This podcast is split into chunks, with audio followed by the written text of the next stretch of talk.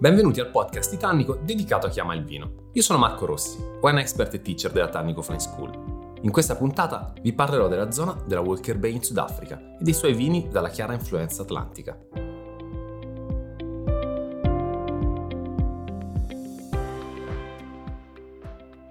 Cerchiamo di scendere un po' più in profondità in questo sistema di Wines of Origin, quindi andando a capire un po' più nel micro quelli che sono i territori. Se da Città del Capo quindi ci spostiamo lungo la costa per circa 100 km in linea d'aria, arriviamo alla famosissima località balneare di eh, Hermanus. Hermanus è la, la, zona diventata famosissima per l'avvistamento del, delle balene, è proprio quel tipo di turismo. Dalla costa si va a delineare un territorio arrivando fino al fiume Bot, quindi un territorio che è abbastanza ampio rispetto a quella che è la, la regione, ma stiamo comunque parlando di una zona in realtà piccola che è quella di Walker Bay. Walker Bay è unica per la sua espressione. Come abbiamo detto, ricorda molto da vicino quello che è lo stile Borgogna, quindi il Pinot Noir e lo Chardonnay diventano i protagonisti indiscussi. Qui abbiamo un livello di piovosità che è decisamente più alto che in qualsiasi altra zona del, del Sudafrica, perché il livello medio parliamo dai 750 agli 800 millilitri eh, anno, quindi sono un valore assolutamente elevato, considerate che ci sono zone che non vedono mai la pioggia durante tutto l'anno in, in Sudafrica. Abbiamo poi un'influenza diretta del, dell'oceano. Qui i due oceani si, si, incontrano, quindi vanno a mitigare e non poco quelle che sono proprio le caratteristiche climatiche. Dobbiamo considerare che quell'effetto specchio su Walker Bay in realtà non ha questo grandissimo impatto, tant'è che la maturazione del, dell'uva è lentissima. L'estate è molto lunga, ma non è mai eccessivamente calda. La media in assoluto che possiamo avere di temperature su uno, specchio, uno spettro che va sui 10 anni è intorno ai 25 gradi per, per intenderci, quindi delle caratteristiche perfette per andare a sviluppare una maturazione del, dell'uva unica e andare a imprimere con grandi escursioni termiche, quindi anche uno spettro aromatico molto importante. Le vendemmie quindi rispetto al resto del Sudafrica sono sicuramente tardive, proprio in funzione di questo effetto rinfrescante del, delle correnti marine e delle brezze stesse. Nella zona di, di Walker Bay il suolo, come abbiamo detto, è caratterizzato ovviamente dalla presenza di queste argille, è caratterizzato poi dall'influenza minerale delle Table Mountains, però in alcune zone vediamo una presenza di silicio molto importante. C'è una valle in particolar modo, ora chiamarla valle poi è un po' fuorviante perché le altitudini comunque sono molto elevate, che ha rappresentato per il Sudafrica l'iperspecializzazione e la zonazione, quindi legare un territorio ad un determinato vitigno, cosa che è molto rara appunto in, in Sudafrica. Stiamo parlando del Amelenarde, quindi il cielo e terra, è un territorio che dovete immaginarvi proprio con queste colline, queste montagne che circondano la valle immediatamente e quindi tutto quello che si vede è montagna, collina e cielo, per questo viene definita in questo modo. Addirittura abbiamo un'iperspecializzazione, quindi non vediamo altri vitigni se non Chardonnay, Pinot Noir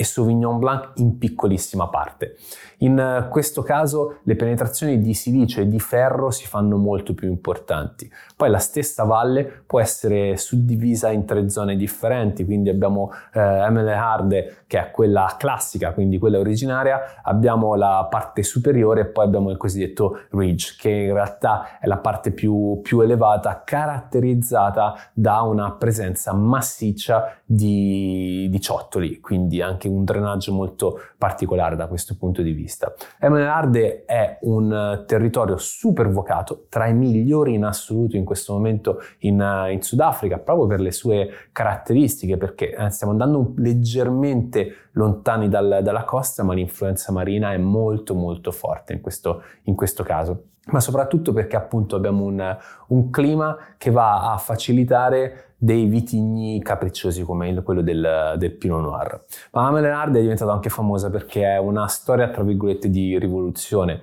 Eh, Tim Hamilton Russell, che è poi stato il fondatore della Hamilton Russell, che è una delle aziende più importanti in assoluto nella zona negli anni 70, lui che era un pubblicitario di Johannesburg, che andava in, nella zona in, in vacanza, in villeggiatura, si innamorò di questo territorio ed intuì il potenziale per la viticoltura. Decise quindi di impiantare vigna, però scontrandosi non poco con le autorità, perché al tempo era tutto basato sul sistema di quote e quello era un territorio che il sistema delle quote non abbracciava. Per intenderci, se vogliamo piantare vigna, dobbiamo comprare delle quote perché c'era il controllo assoluto negli anni 70 ancora da parte di quello che poi era la cooperativa con l'influenza anche nazionale, le direttive governative e quindi era impossibile impiantare vigna in modo eh, così, eh, diciamo, spontaneo per volontà imprenditoriale anche in quei territori dove i vigneti non esistevano assolutamente. Quindi Tim se ne eh, fregò assolutamente, impiantò vigna, nel 1981 riuscì a fare la sua prima produzione, una produzione qualitativa eh, già interessante, poi riuscì anno dopo anno a convincere sempre di più. Dopo il successo del, della eh, Hamilton Russell, con, eh, anche grazie a Anthony Hamilton Russell, quindi il figlio di Tim che negli anni 90 è entrato poi a dirigere l'azienda, piano piano anche altre aziende sono entrate nel, nel territorio. Parliamo comunque di un territorio in cui le, le aziende vitivinicole sono nell'ordine di qualche decina, quindi non immaginiamoci un, un'iperproduttività. Il segreto di Amelenarde è dato dal fatto che i suoli sono decisamente poveri e quindi c'è poca vigoria da parte del, della pianta. È ovvio che qui i vitigni più eleganti riescono a trovare poi una direzione molto chiara nell'esprimere anche quella freschezza che vogliamo andare a ricercare appunto nei vini più eleganti MLHard, la parte ridge, quindi la parte più elevata caratterizzata da questo suolo di, di ciottoli, è stata una delle ultime a essere valorizzata. E troviamo un'azienda che è Ataraxia, quindi che riprende il, il nome chiaramente dal, dall'antico greco, che è stata eh, pensata da Kevin Grant nel, e da un gruppo di amici, da sua moglie, appunto all'inizio del, del 2000. Una proprietà che si aggira intorno alla quarantina di ettari. Kevin Grant, che in realtà proveniva dal, dal Malawi, Sudafrica dobbiamo sempre immaginare comunque che è un luogo cosmopolita in cui si viaggia tantissimo, molte persone vengono da fuori, non soltanto dal continente europeo nordamericano, ma anche dal, dall'Africa stessa e quindi venendo dal Malawi decise di impiantare con un gruppo di amici vigna lì, credendo nelle potenzialità appunto dell'area Ridge. L'area ridge è caratterizzata, soprattutto nel caso di ataraxia, dal fatto di essere l'ultima zona in cui si vendemmia il Pinot Noir in assoluto in, in Sudafrica. E questo già è un valore che ci fa capire quindi quelli che possono essere i tempi di maturazione estremamente prolungati all'interno del, del vigneto. La volontà di, di, di Kevin è stata poi quella di andare a valorizzare assolutamente le caratteristiche stesse del suolo. Abbiamo una presenza di ferro e di silicio molto elevata. Abbiamo una presenza di ciottoli in superficie, quindi abbiamo più roccia rispetto alla parte che rimane un po' più bassa, quindi siamo veramente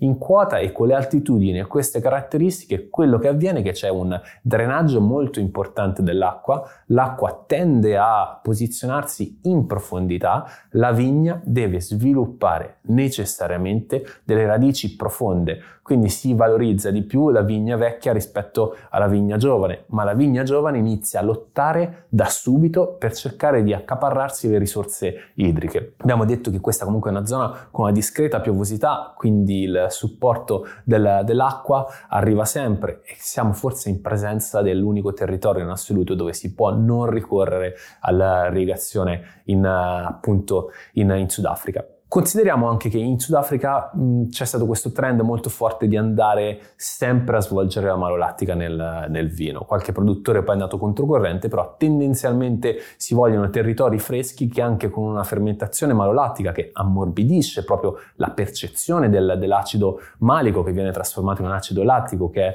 che appunto più morbido e abbiamo bisogno quindi di territori che anche dopo la malolattica tendano a portare fuori una discreta freschezza e questo è il territorio perfetto da questo punto di vista. Taraxia quindi poi ha sviluppato negli anni e oggi è una delle aziende più di successo in assoluto nel territorio una linea focalizzata su quattro vini e basta l'altra tendenza appunto di Walker Bay in generale, ma a Enarde ancora di più, è proprio quella di non avere aziende vitivinicole, tanto sono quasi tutte artigianali, tutte molto piccole, incentrate su basse rese e qualità molto elevata, però ecco quella di non avere mille linee, ma di avere poche etichette che vanno poi in modo chiaro a identificare il lavoro svolto, svolto in vigna tutto ovviamente focalizzato sul monovitigno, il blend di solito eh, è un vezzo, è un gioco a parte ma rappresenta massimo il 20-25% della produzione per questi produttori e di solito è il frutto delle non selezioni per,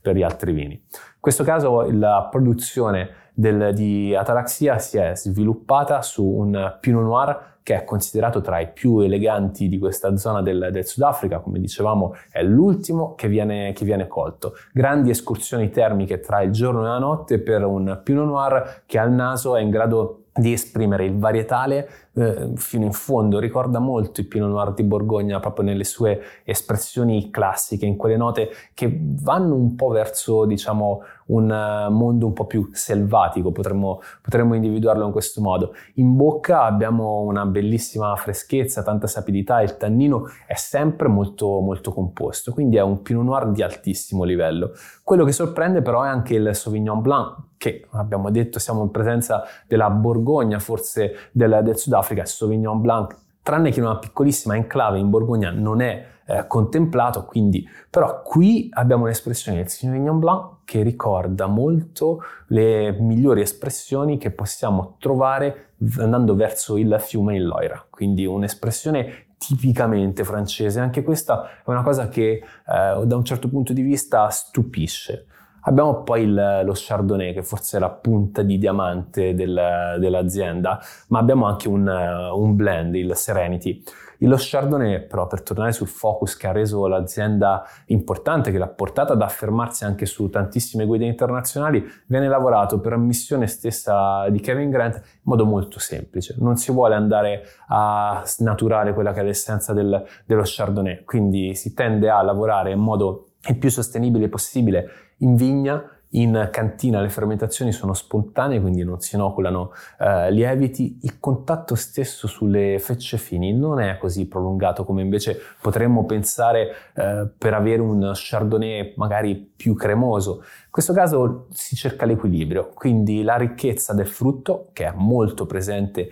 nei vini di, di Kevin, soprattutto appunto nel, nello Chardonnay, con queste note eh, agrumate, queste note di zest, che però poi giocano alla perfezione invece con delle note che sono quasi più tropicali nell'espressione del, del frutto, quindi più zuccherine, più ricche proprio di maturazione del, del frutto stesso. In bocca il vino ha comunque ampiezza, non è semplicemente esile, ma la parte diciamo di freschezza e di salinità riveste comunque il ruolo principale nel far scorrere, nel richiamare in continuazione il, il sorso. Se Walker Bay e Amenarde oggi rappresentano l'eleganza, la specializzazione del monovitigno lo dobbiamo sicuramente a dei produttori che hanno avuto il coraggio di mettersi in gioco e di sperimentare là dove fino a poco tempo fa non si produceva vino.